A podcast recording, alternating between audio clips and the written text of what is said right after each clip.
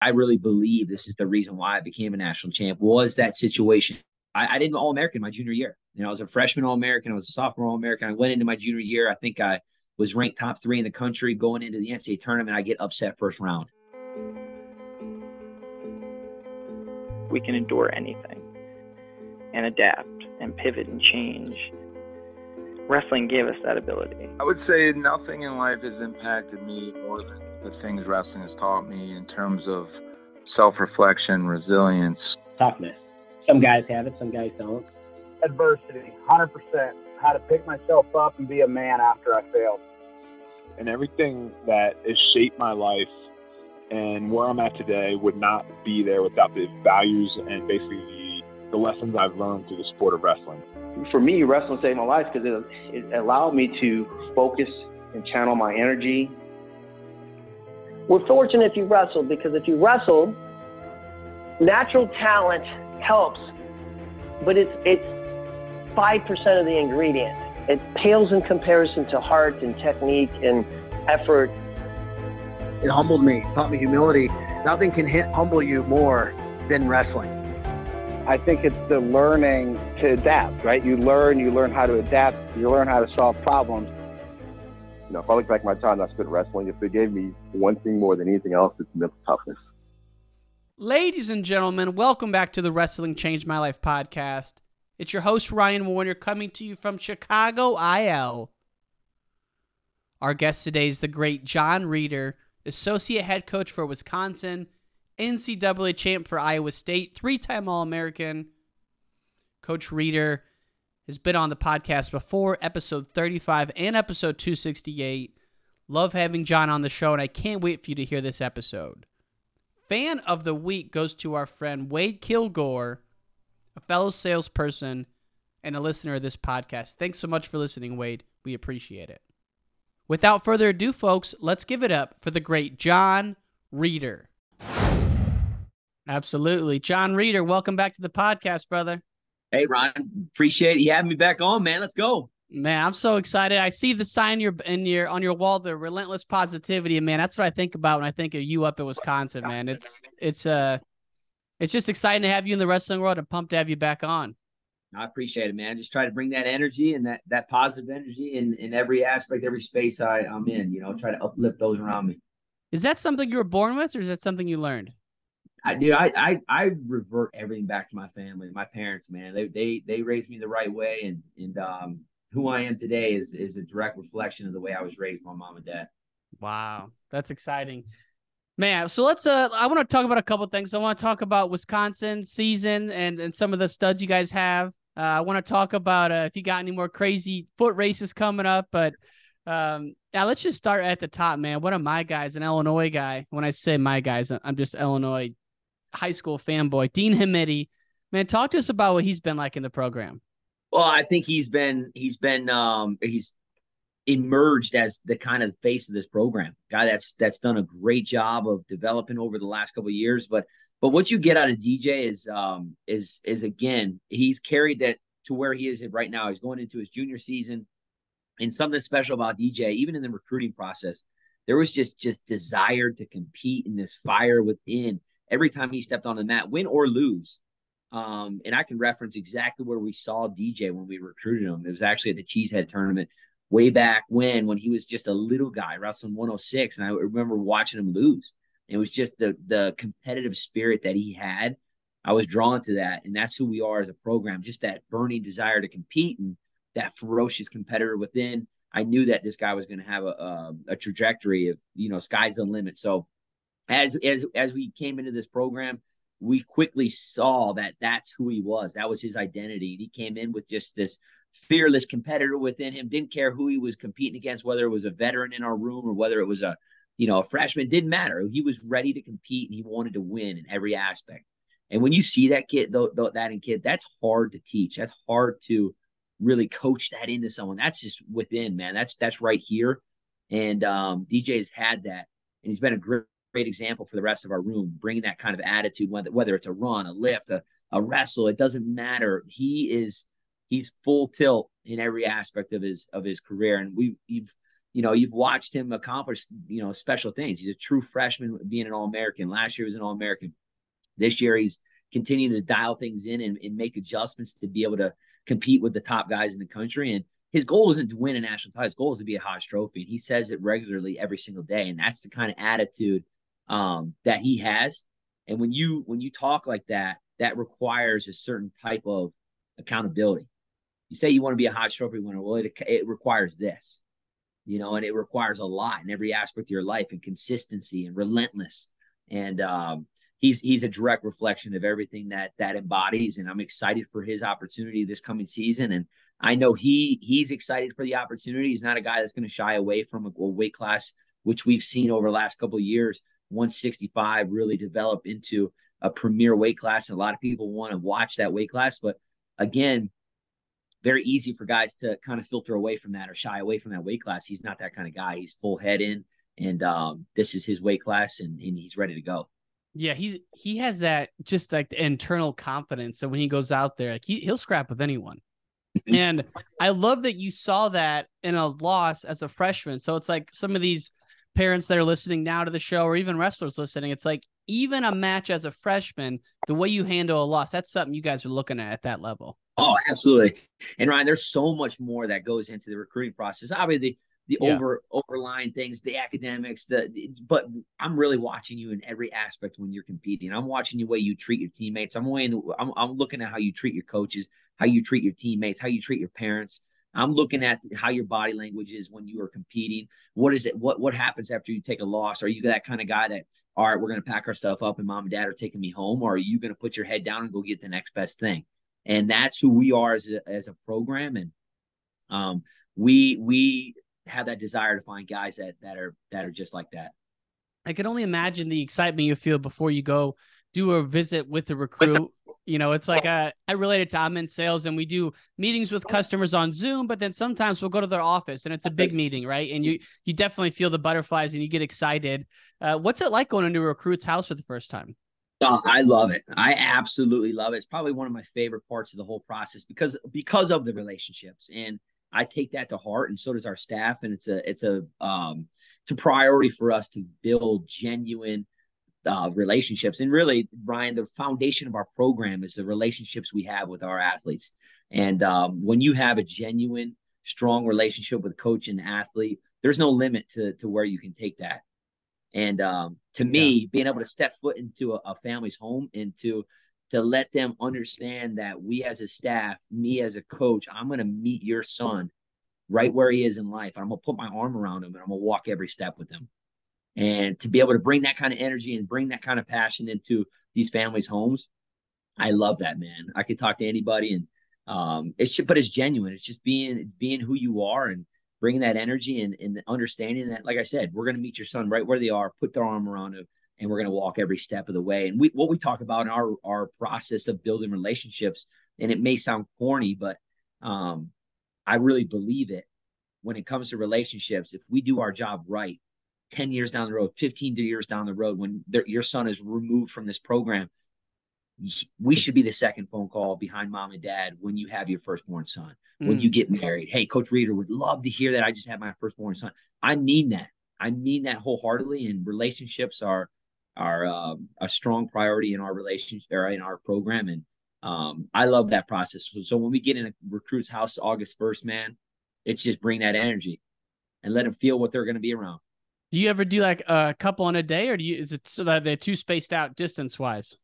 you know what our target our target uh, group has been very narrowed down and i think when you get to those home visits i think you kind of understand who your targets are what yeah. your priorities are as a team and um, but again we surround them with all the energy that we bring as a program and all the resources and just reiterate and listen this is where your son's going to be the absolute best version of himself there's a there's a speech Urban Meyer gave like 2011. Uh, it's like at a coaching clinic the year after they won at Ohio State, and you say what you will about him, but I I yeah. love I love his his results and just his uh, philosophy, and he's big on building trust with a with a player with an athlete. I'll send it to you because he goes over like five tenets. It's like this is if you have a relationship with a player. It's you know how you get there because it's like a lot again taking back to my life a lot of the things with my clients is if they don't trust you they're not going to tell you about their problems and projects and you're not going to make a sale and if your athlete That's doesn't trust you you're not going to get anywhere.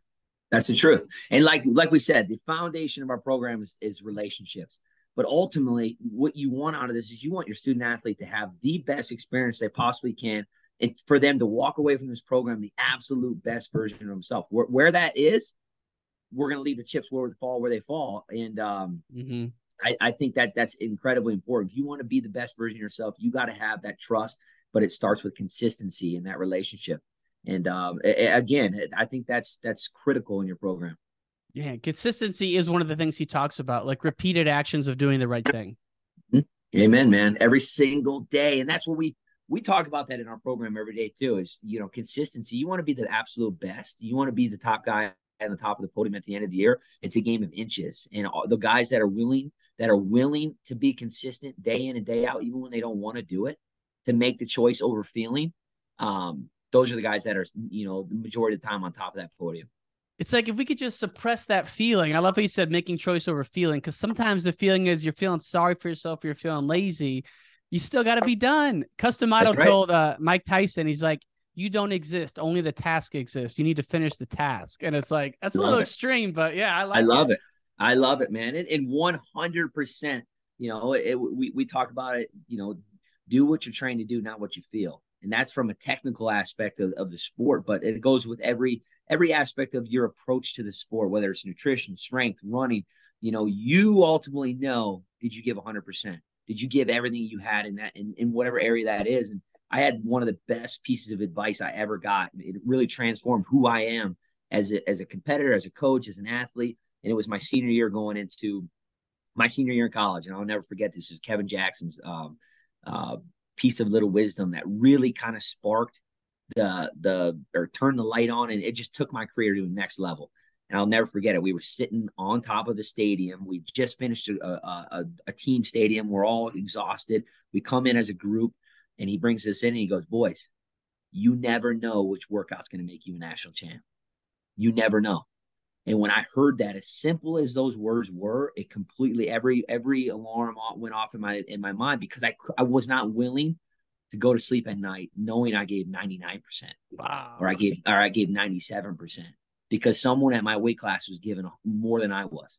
And I wasn't okay with that. And I think that ultimately the guys that are on top of that podium at the end of the year, they fully embody that kind of mentality in every aspect, whether it's you know, I don't believe in, you know, you just being all in in every aspect of your life to be the best version. You never know when you're going to have a breakthrough, right? Yeah, man. It could be a 45 minute drill, an individual drill, and that could have been the that could have been the one that puts you over the edge. And and I I fully took that on that mentality, and I, I believe that kind of powered me through my senior year.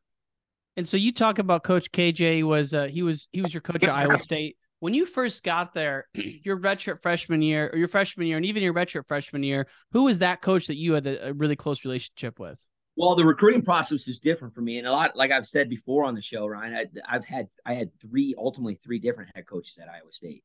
So I got recruited by Coach Douglas, legendary coach at Iowa State, um, you know, national championship coach he was my head coach that I was getting recruited by, but Cael Sanderson was the assistant coach who really did a lot of the the relationship building and kind of the process of coming to the house and um, doing that whole nine yards. So when I came, when I committed, Bobby Douglas was that coach. When I came into school, that transition happened right when I came into school.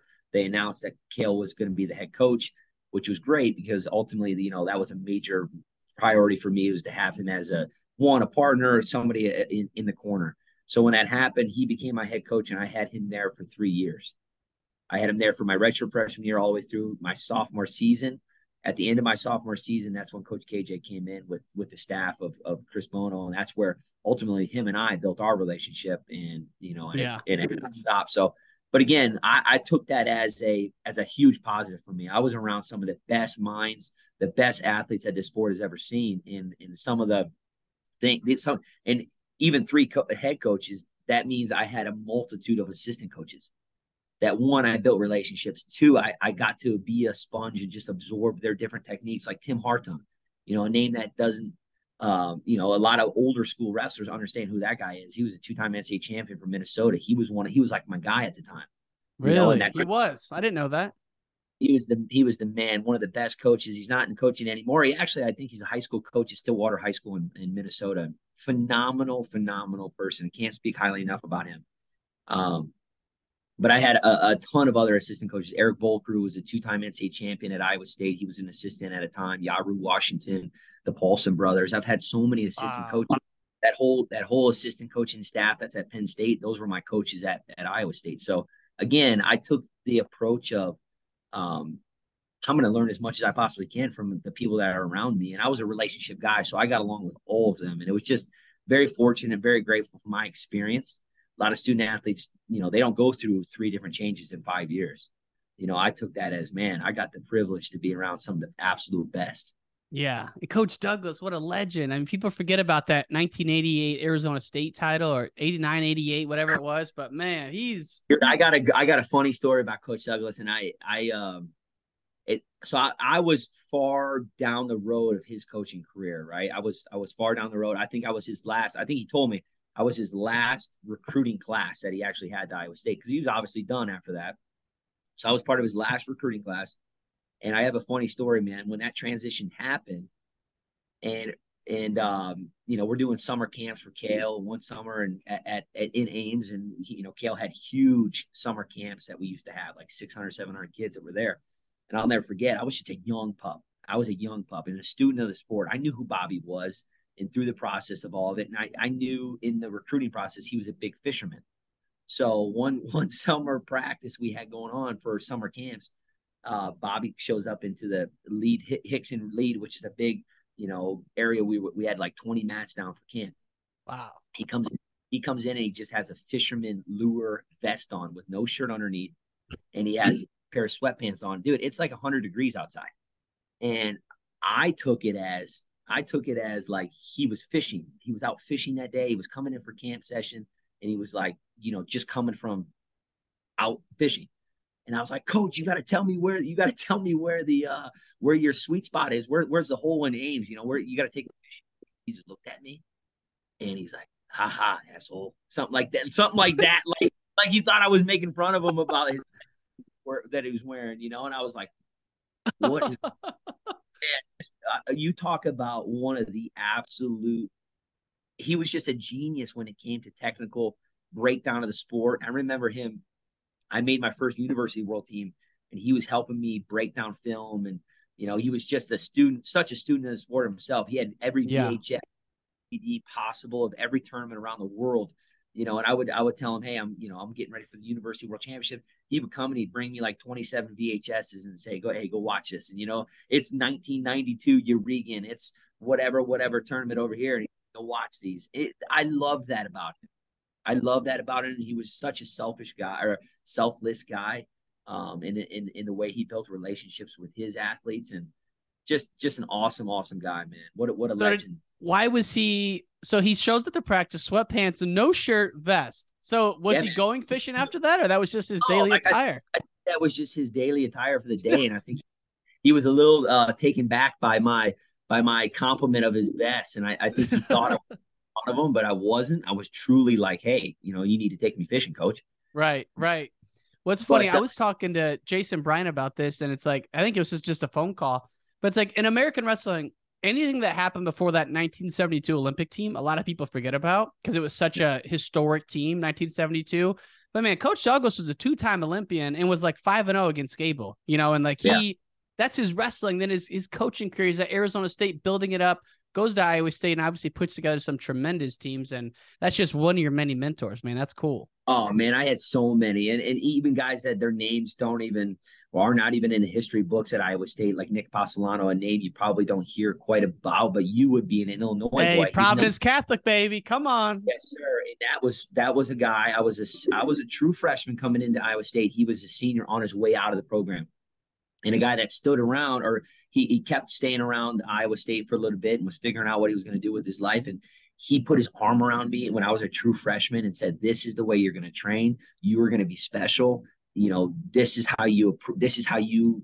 Everything, man. It was like I. There was no moment where I, I could have had the opportunity to go down the, the wrong road because if I did, he would have grabbed me by the back of the neck and said, "No, this is the track you need to be on." I learned how to cut weight. I learned how to compete. I traveled every every every comp- competition as a true freshman, and um, I'm just grateful for the people that really put their arm around me and kind of showed me the way as a, as a young kid. You know, a lot of I see a lot of red shirts come in, and it's almost like almost like a year off, kind of mentally. They're like, "All right, I'm I'm I'm in a red shirt. It's okay," and that wasn't my approach as as I came into Iowa State. It was like, listen, I'm, we're to show you exactly how you're to do X, Y, and Z, and you're going to compete in as many open as you possibly can because you're going to learn how to win at this level. Yeah. Um, and I was just going to be around guys like that. But yeah, man, back to Coach Douglas. What a what a legend, and uh, you know, just very grateful that that he started the process of recruiting me to Iowa State because it's it's changed my life. That's amazing. Yeah, and it's I love how you talk about a redshirt coming in it, it, reminds me a lot about um I promise I'm not book dropping all podcasts, but I'm doing I'm audio booking the Elon Musk book and it's seriously unbelievable. His sense of urgency, I think a lot of people can take. Like he doesn't want to wait for anything, you know, and it's it's not always productive, but a lot of times it is. And it's like even you know, with you talking about as a red shirt, right? It's like the sense of urgency needs to be immediate, right? It's it needs to be now. It shouldn't be any waiting. You you actually put that perfectly and, and a great way of kind of putting that concept together because I, I do believe in that. I believe your five years go extremely fast.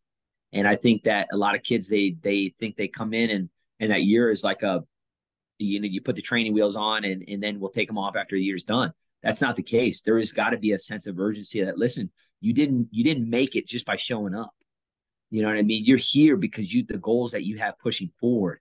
And and again, it's it's a learning process and there's a curve and you got to be able to continue to you know you're going to have adversity but it's the learning that attitude of listen i know there's going to be failures along the way and there's going to be adversity along the way but it's up to me about my attitude how i'm going to keep pushing forward and i think that if you keep that foot on the gas from your senior year in high school into your freshman year in college you see the guys like this yeah. you know guys are ready as retro freshmen they didn't take that last year off and uh, they're competing for something mm-hmm. so yeah man i absolutely absolutely now tell me about you look at your resume and you're like three-time All-American, national champ, you know, coach at one of the one of the best schools in the country, and everyone would say, "Oh, it's easy for Jon Reader to be positive, man. He's had such a good life."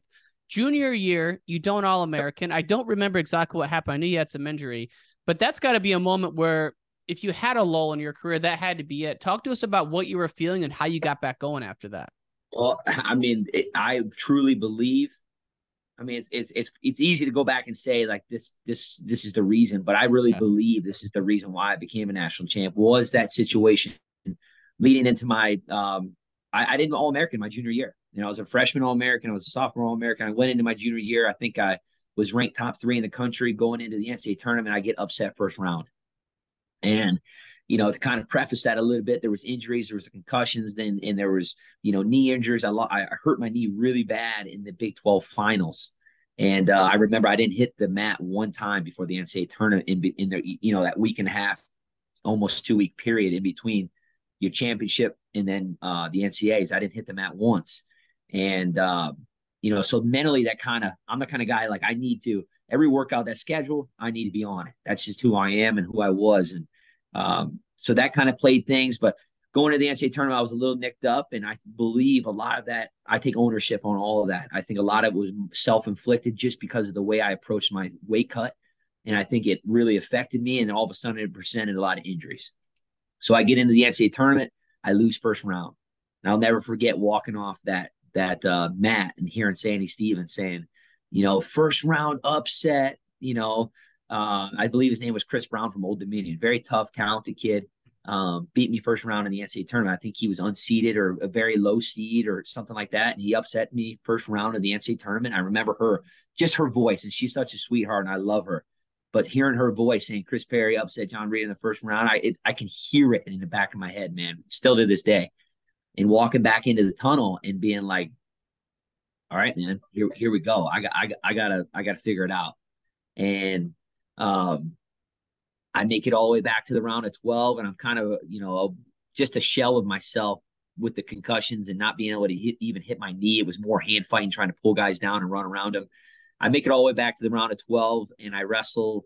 Um, I'm drawing a blank on his name, but I wrestled him in the All Star duel that year, and I think I was one or two points away from tech fall on him in, oh, in the wow. All Star duel. And I ended up wrestling him in the round of 12 and getting beat. And I just remember Ryan that moment of my career of how low I felt in the, in kind of the, the negative thoughts of depression that really kicked in. and luckily, man, I had great people around me with Chris Bono and obviously KJ, and they believed in me. But at the moment, it's it's crushing. It was it was the lowest moment in my career. You've succeeded all through the you know every level you've succeeded, and that that year we were supposed to win the NCAA championship. It was us and I think Iowa, and and it came down. Every session was neck and neck and neck and neck, and I was third seeded kid in the tournament. I was supposed to, on paper, be finishing third or better. And so I go down first round. That's a big, that's a big loss. And then all of a sudden I'm losing the round of 12. That's even worse. You know, so you mm. get through that. And then, and then um, I just remember luckily having parents that were just incredibly supportive of everything that that I was about, man, and just really picked me up in in the moment of my lowest part of my career. I'll never forget my mom and dad just saying, "Listen, we love you." And if I can tell anybody, man, it gets me a little emotional just thinking about it because um, if you can do anything for your kids, man, in those moments, they want to make you proud. But if you can just tell them you love them in those moments, man, went so far. It gives me goosebumps right now. But I like it just like, listen, it's going to be okay. Just it just reaffirmed that it's all right. Even though it mattered, it was the most important thing in eh, for me at that moment was winning. I wanted to win a national title so bad. And uh, just for them to tell me they loved me and it was going to be okay. And you know, you're gonna figure it out. You still got another year. Let's do this. Um, so ultimately, moving forward, I, I got revamped and, and luckily had a you know now wife at the time was my girlfriend. And um, again just that support system that was around me that really lifted me up and said listen number one priority is to get healthy. I was i was going through the season injured. Let's get you healthy and let's get you refocused. And i took a couple weeks off of being in the room ended up making a university world team that summer. And that kind of sparked things headed forward. I went up a weight class.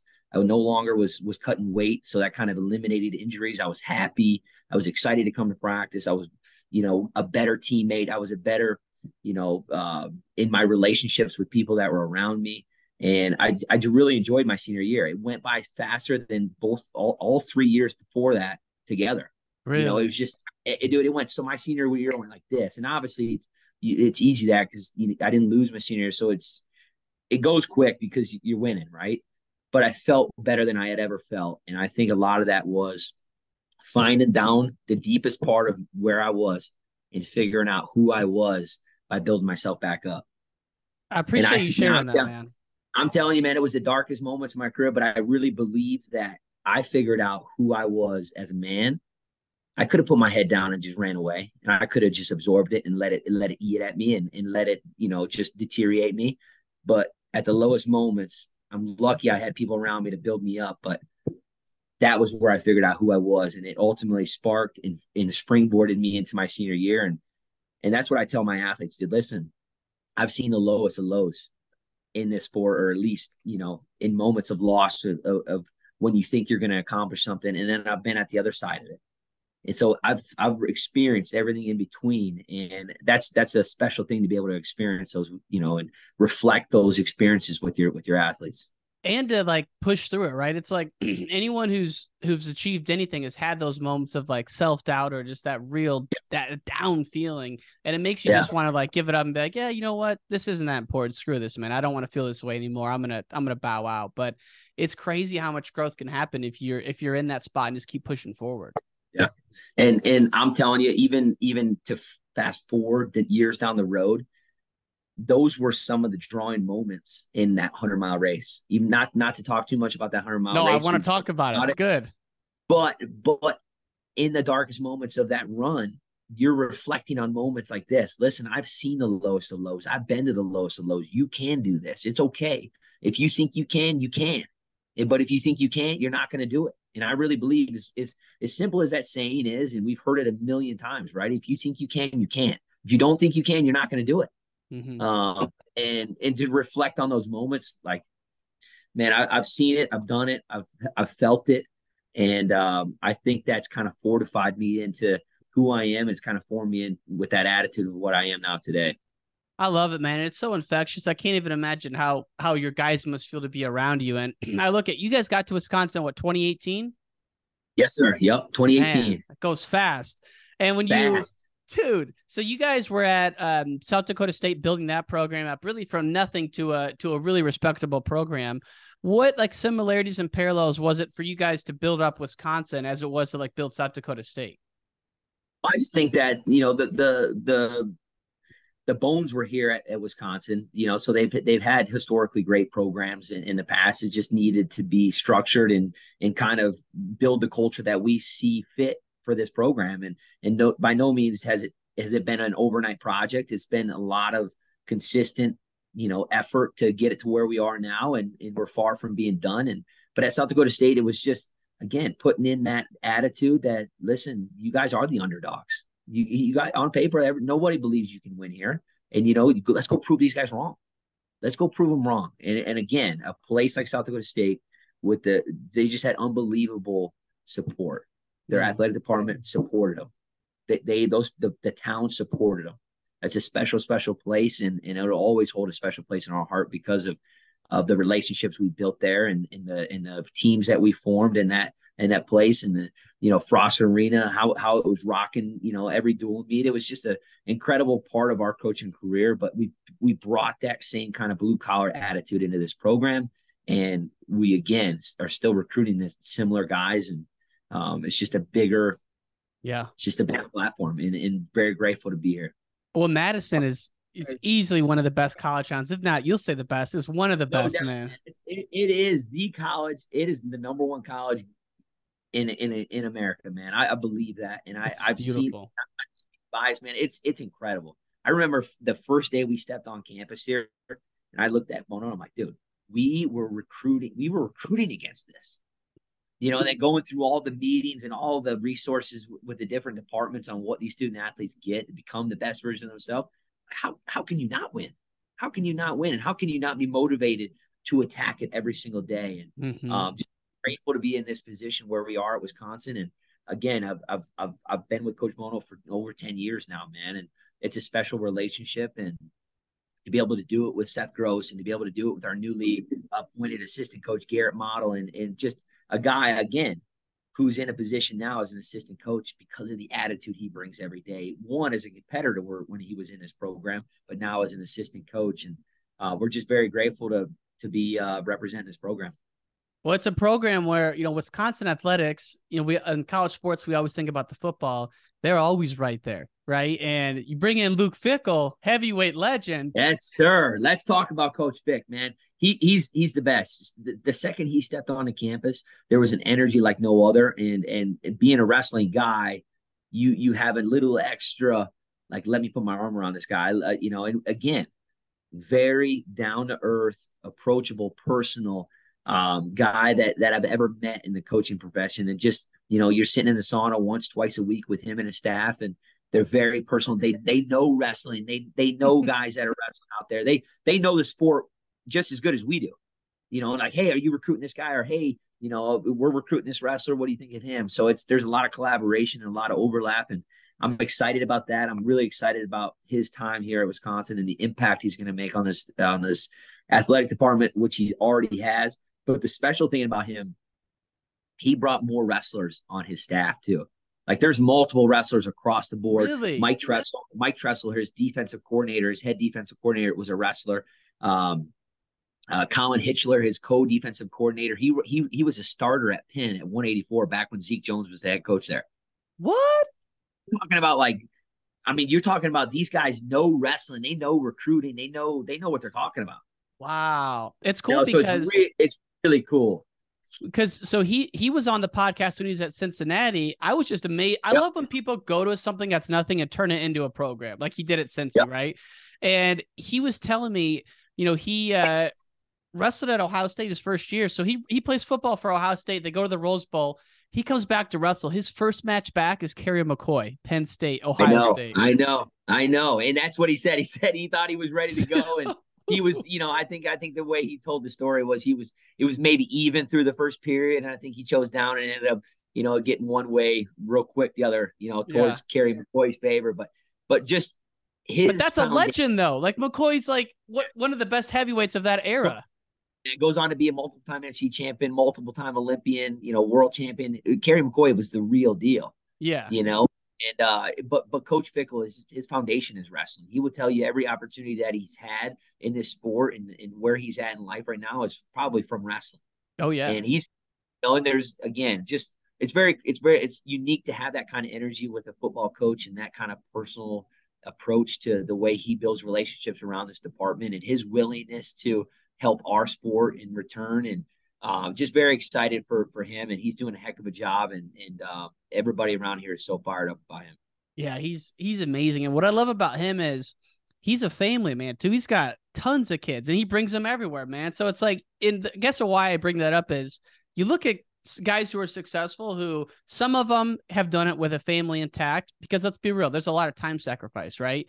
And then some haven't and so it's like what what allows some people to be successful but still have families while some people are successful and they've had you know multiple divorces right? And it's just like i see you you got a kid you got uh, two kids and, and, a wife and it's like what's that been like kind of being a father while you learn to be a coach? it's, dude, it's the greatest thing in the world man and i i, I tell like Coach Gross is a, a, new new father, and and I told him, man, there is nothing better than being a dad, and there's absolutely nothing better. And I love that.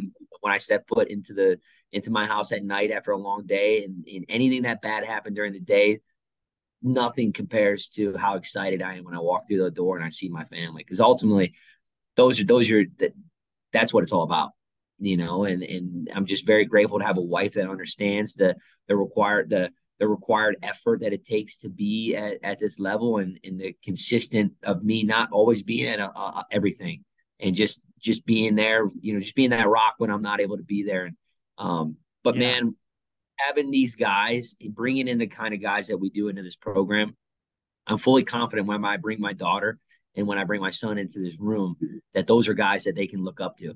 And those are role models that they can have as young kids to be able to look and say hey listen that's how you treat people or hey that's how you treat your teammates or hey this is how you give your best effort and or hey this is this is how you go about x y and z. So to have my little guy just starting wrestling you know and and to come up here and look at these guys and have you know my guys putting them up on the pull-up bar and you know i get home and that's all he can talk about is how dj him he put him up on the on the pull-up bar. And to me man at the end of the day that's what it's all about. That's what it's all about. And um again i saw his hip just, video. How about that? Dude. How about I know. How about that? He's a little beast. He's a little beast. He uh he thinks he's invincible right now. He thinks he's the true life. He, he's the real life little, little but uh, so, he's got a lot of energy. He's got a lot of passion, and and uh, we're excited. He's keeping us busy. Now you're are you doing the kids club coaching too, or just you? you I wouldn't imagine you have time for that, do you? Or do you try to get in there? Kids Club here. We, we got some great programs around our area with with Ben Askren with his uh, Askren Wrestling Academies throughout the entire state, and you know we've got many many clubs around here. Nazar's got a great club. You know Ryan Taylor's got a club right down the road. Sarbacher. We've got a lot of great programs in our area for kids to have that opportunity to continue to grow. And yeah. um, so yeah, we're, we're we're getting close to getting my little guy going. He's five and he's itching, man. I tell you what, man, it's the club scene is powerful and it can really transform a state. I mean, I say it all the time, overtime, what it did to Illinois. You look at all the Fargo national titles and AWA in Wisconsin. And I noticed uh, just on Twitter, you guys were down at one of my favorite clubs, Izzy Style. I mean, what yeah. talk about your relationship with Izzy Style? I mean, I know you, I'm sure you're close with all the clubs, but what do you see in that program that you like?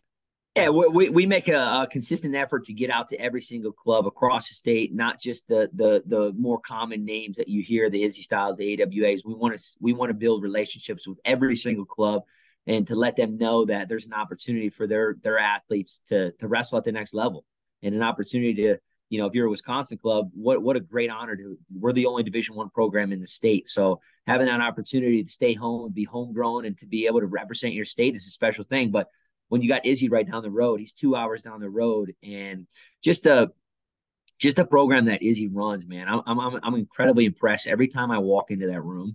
One, just because he's a, he's a great coach and he's a great person, but one thing that really it really um I'm I'm I'm over over like I don't even know how to describe it. Like every time I walk into his room, every single one of his guys come up to me and shake them shake my hand. Every single one of them looks you in the eye. Every single one of them is incredibly respectful, and they're in there and they're getting after it. Yeah. So you know what you're getting out of those guys, and just very very impressed every time I walk out of that room, and, and it gets me fired up. And and it is he's just a, a great coach and has been a great coach for a long time, and um, he's a proven coach. So excited every time to to get down there and to see Izzy and and like I said, he's a big supporter of ours as well.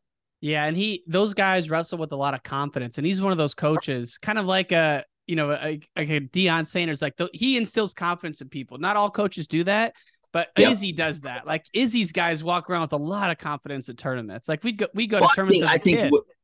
Yeah, I think when you watch those practices too, he forges those guys in the fire in the room. You know, they're they're going to be ready when they get out into competition because of the the style of of his training and in in the in the positions and situations that he puts his athletes in, whether they're you know just different stressful situations that he's going to make sure that you're forged and you're ready to compete. If you're going to represent the Izzy style, you're going to you're going to compete at the highest level and you're going to have maximum effort and um and that's what he demands out of his, his athletes and that's why I love going down there and, and and being around his guys and just feeding off him. And and and kind of like transitioning into, I have a a few non wrestling things I want to ask you about, but wrestling wise, kind of going back to, I always empathize with these parents because my mom had never been in wrestling before we got involved, right? And you look at some kids, their dads are college coaches or whatever. It's just it's a there's different experiences with it. So if we got a, a kid wrestling an eighth grader or a ninth grader, tough, you couple time placer, and he wants to make that next level. Like, what do you think are the most important things that person can be doing? Like, not even like tactically, but maybe some of the more important values you guys are looking at when you're recruiting kids. Be consistent.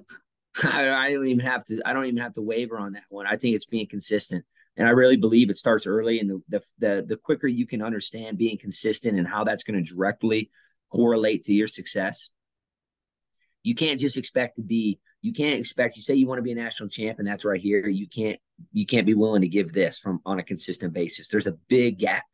And i think when you can understand that from early age and i think that there's a lot of uh, incredible club coaches out there that are really preaching that and that that get that across to their athletes and izzy being one of those um, he demands a certain level of consistency and and buy and buy-in and and um, when you say you want to be a national champ it requires this. And i'm going to show you the roadmap but we are you willing to walk that walk? And I think that uh, if I were to give any advice to the parents of, of people of kids that want to jump that level, is just again one obviously be able to support your you know your your son or daughter and in, in, in the opportunities that are going to help them get to the next level, but be consistent. Absolutely be consistent. It can't be one every you know month. You know it's got to be it's got to be buy-in. You really want to get to the next level. You got to be willing to work and you got to be able to willing to put your head down with with the understanding that the that the results are going to be a lagging indicator of months and weeks of work that you've done right? And i think that that's huge. It's not an overnight it's not an overnight process. I like how it's a lagging indicator. That's a good point. I, I man i'm telling you everything everything is a lagging indicator of choices that you've made. Everything. Like like like yeah. we we get to march we get to march ryan and and you remember this comment right now. When we get to March and those those awards that are going down for the top eight at the NCAA tournament, those are all a lagging indicator of the choices that each one of those eight guys made throughout the entire season, made throughout the whole previous summer, right? To get them to that position right there. Mm-hmm. I yeah, that. I believe that wholeheartedly. You can't just turn it on and turn it off. I, I, I don't, or at least I've never been able to, and I'm I've yet to find someone that's extremely skilled on turning it off and turning it on. And well, and even uh, think- even even the folks who don't do that, but like there's they're plugging every day. It's easy to not to and I, I guess it's like like I picked up golf this summer, went every day three months, didn't see shit, and then finally at then things are starting to go my way. But it's like it take it's a we say it right, but like once Don't we're back in the saddle, the golf game. Don't even get me started you on play? the golf game. I, oh, listen, I I took the golf game up, and I'm glad because I've never had a real true hobby in my life. And if you know me, I'm either zero or I'm all in, like Same, overboard. and so I went out and bought the nice set of clubs. I bought a nice bag. I started playing more. And you know what, man? I haven't gotten any better. I haven't gotten any better.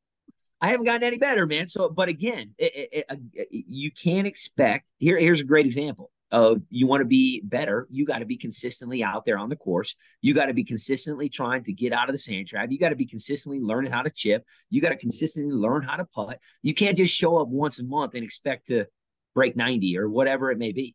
You, it just doesn't work like that. Right. You know what I mean? And I can't, I keep telling myself when I'm done, I'm all frustrated. I'm like, dude, why do I suck? And why, why am I terrible at golf? And I'm like, dude, listen, you play once a month. What do you, what do you, what do you expect?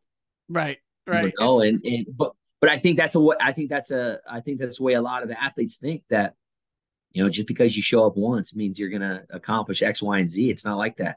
No, it, it's it's equally frustrating though because that sport, the harder like you grip and try, the worse you do. You know. Oh, hey, listen, I've learned that the wrong way, man.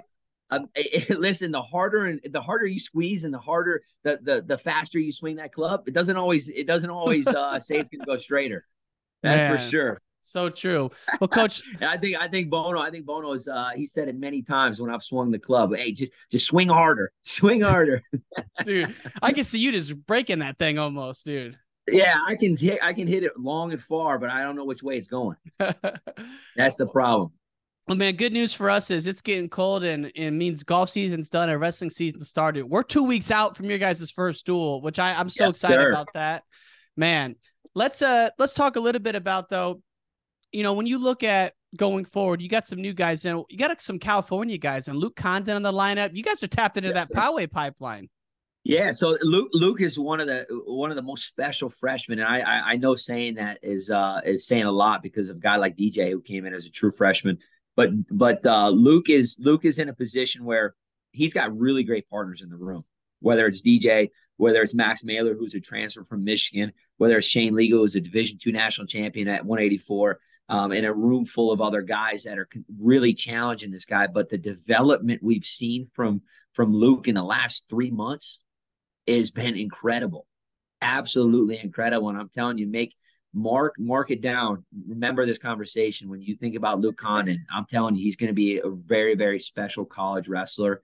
Um, but again, it's because of his willingness to buy in and to lean into when things get uncomfortable he's continuing to show up. He's continuing to show back up, even though he's wrestling a guy like DJ Hamiti or or X, Y, and Z. And uh, I'm telling you, man, this guy's a, a, workhorse. He's got a great attitude. He loves being a great teammate, and uh, I'm just very grateful to be in his corner. But that's just one of yeah. seven other of, of seven other freshmen that we brought into this program. We brought four transfers and seven freshmen, so a pretty darn big class. And um, what if I had to kind of summarize our team for this year? It's it's it's an underdog team. It's definitely an underdog team, and I love that. It, it's it's kind of reminds me of the teams we've had at South Dakota State, where on paper, man, guys, some of the guys haven't accomplished things that they want to accomplish in this sport, and uh, some of them it's their last chance. And we've got a good mix of young guys that are ready to make their mark. And we've got a we've got a few guys in the team that have been accomplished and been all Americans, but are still trying to get to the to the top of the podium. Mm-hmm. So a very hungry team, a very uh, selfless team, and I love that. Th- these guys are a bunch of dogs, and they're ready to compete. They've been competing against each other for a long time, and you know throughout the spring and summer, and um, and now into you know preseason, they're ready to compete. We open up our season November fifth at home against Lindenwood, and I know those guys are are ready and itching to go. Let's go, man. I learned a couple things today, coach probably most important, if I'm going to be a Hamiti fanboy, which I am, I didn't realize it's DJ. So he goes by that by short. I'm going to start dropping that more often. yeah, man. He, he, goes by DJ. We call him DJ around here. And uh, it. again, just he's just amazing. A, a, he's amazing, man. And it's Love not just guy. what he does on the on the mat. He's just a he's a good person off the mat and someone that uh, is a great representative of who we are in this program and who this university is. All right couple rapid fire questions. I'm gonna let you go, coach. What were you more nervous for, the hundred mile race or the base jumping you just did? Base jump by far. I was cocky going into the run. I was really cocky and I got humbled very fast. But the base jump, that's that's like uh it's either gonna go right or it's gonna go really wrong. and, and, they pre- pretty much told me, you know, I started getting I started it, eh, that's a long story, but man, very very nervous for that. I was I was excited for the opportunity, but nervous like there's not a lot of air, room for air when you jump off that. They were telling me it's actually more safe to jump out of a plane than it is off a bridge. Oh, because definitely. the margin the margin of error is so small. You're so much closer to the ground. Yeah. So much closer. And if something goes wrong, it's over. Wow. So were you like John DeJulius hooking you up on that, or how did that all start? So John, hey, John, actually, it's a it's a great story. So I was out in in um in Jerome, Idaho, is where I did that off the Perrine Bridge, eight eighth tallest bridge in, in the world and they um, Johnny Julius hooked me up so that when they when they found out that I wanted to do it, they're like, all right, well, we need to find out somebody that's an expert in this thing. So they reached out to Johnny. Johnny reached out to a guy, and uh, Johnny hooked me up with a guy that was very, very you know, skilled at what he did. I'm I'm grateful for Johnny for doing that, and I, not just to somebody they pulled off the street, but this guy had you know thousands of base jumps off that exact bridge, and he did a great job and made my experience real, really, really fun. Dude, how nervous before that jump? Listen, I didn't tell my wife I was doing it until after, and Oh, and she's like, wow. she's like, you're absolute crazy, dude. I was so I was so nervous when I when I got up there and I got psyched out just because of the, the way that this dude was talking to me. He's like, you know, let me do the spit test. You know, the spit test was he's just gonna lean over the lean over the edge of the bridge and just spit all the way down, and then just kind of watch it to, to see where the wind was, kind of kind of dictate where, how our landing was gonna be, and it was it was an experience, man. But it was fun. Wow, that's amazing, man. I Because I, just I I the amount of people that to this day I'll get someone. Uh, it's actually Aaron Onspach, who's a national runner-up for Penn State. He reached out to me and he's like, "Yo, I'm trying to get my friends to do an event," and he I actually sent him your, the interview we did with you and you and uh, Bono after the hundred miler, man, because Yeah. that's still people still cannot believe that you didn't do like a half marathon, a marathon. That was like your first event was a hundred mile foot race. Dude, I, I, and I, I, we a lot of people always come up to us and they reference your podcast about that, and they're like, "Ah, listen, I got into it. I heard that podcast. I wanted to try the hundred. I'm dead serious. We didn't do any other race. That was our first race ever. Was a hundred miles. We never did a marathon. We never did a 10k. We never did a 5k. None of that. It was hundred miles, and and uh, insane, insane. Well, thanks so much for coming on, Coach. I always get excited talking to you, and man, I, I just feel the energy and positivity, and I can't wait to watch your guys' season. Tell Coach Bono I say what's up, and uh, yeah, wish you guys nothing but the best. Let's get Coach Gross on here, man. Yes, let's go, man. Let's go. I will, we'll get it all set up and we'll get him on here. He'll he'll crush it too. Awesome. Thanks, Coach. All right, buddy. We'll see you soon. Thanks for listening to the Wrestling Changed My Life podcast. To support the show, please leave a review and subscribe to the podcast. You can also support the show at our online store at store.wrestlingchangemylife.com. We have t-shirts, hoodies, and stickers. That's store.wrestlingchangemylife.com. We'll see you next time on a new episode of Wrestling Changed My Life.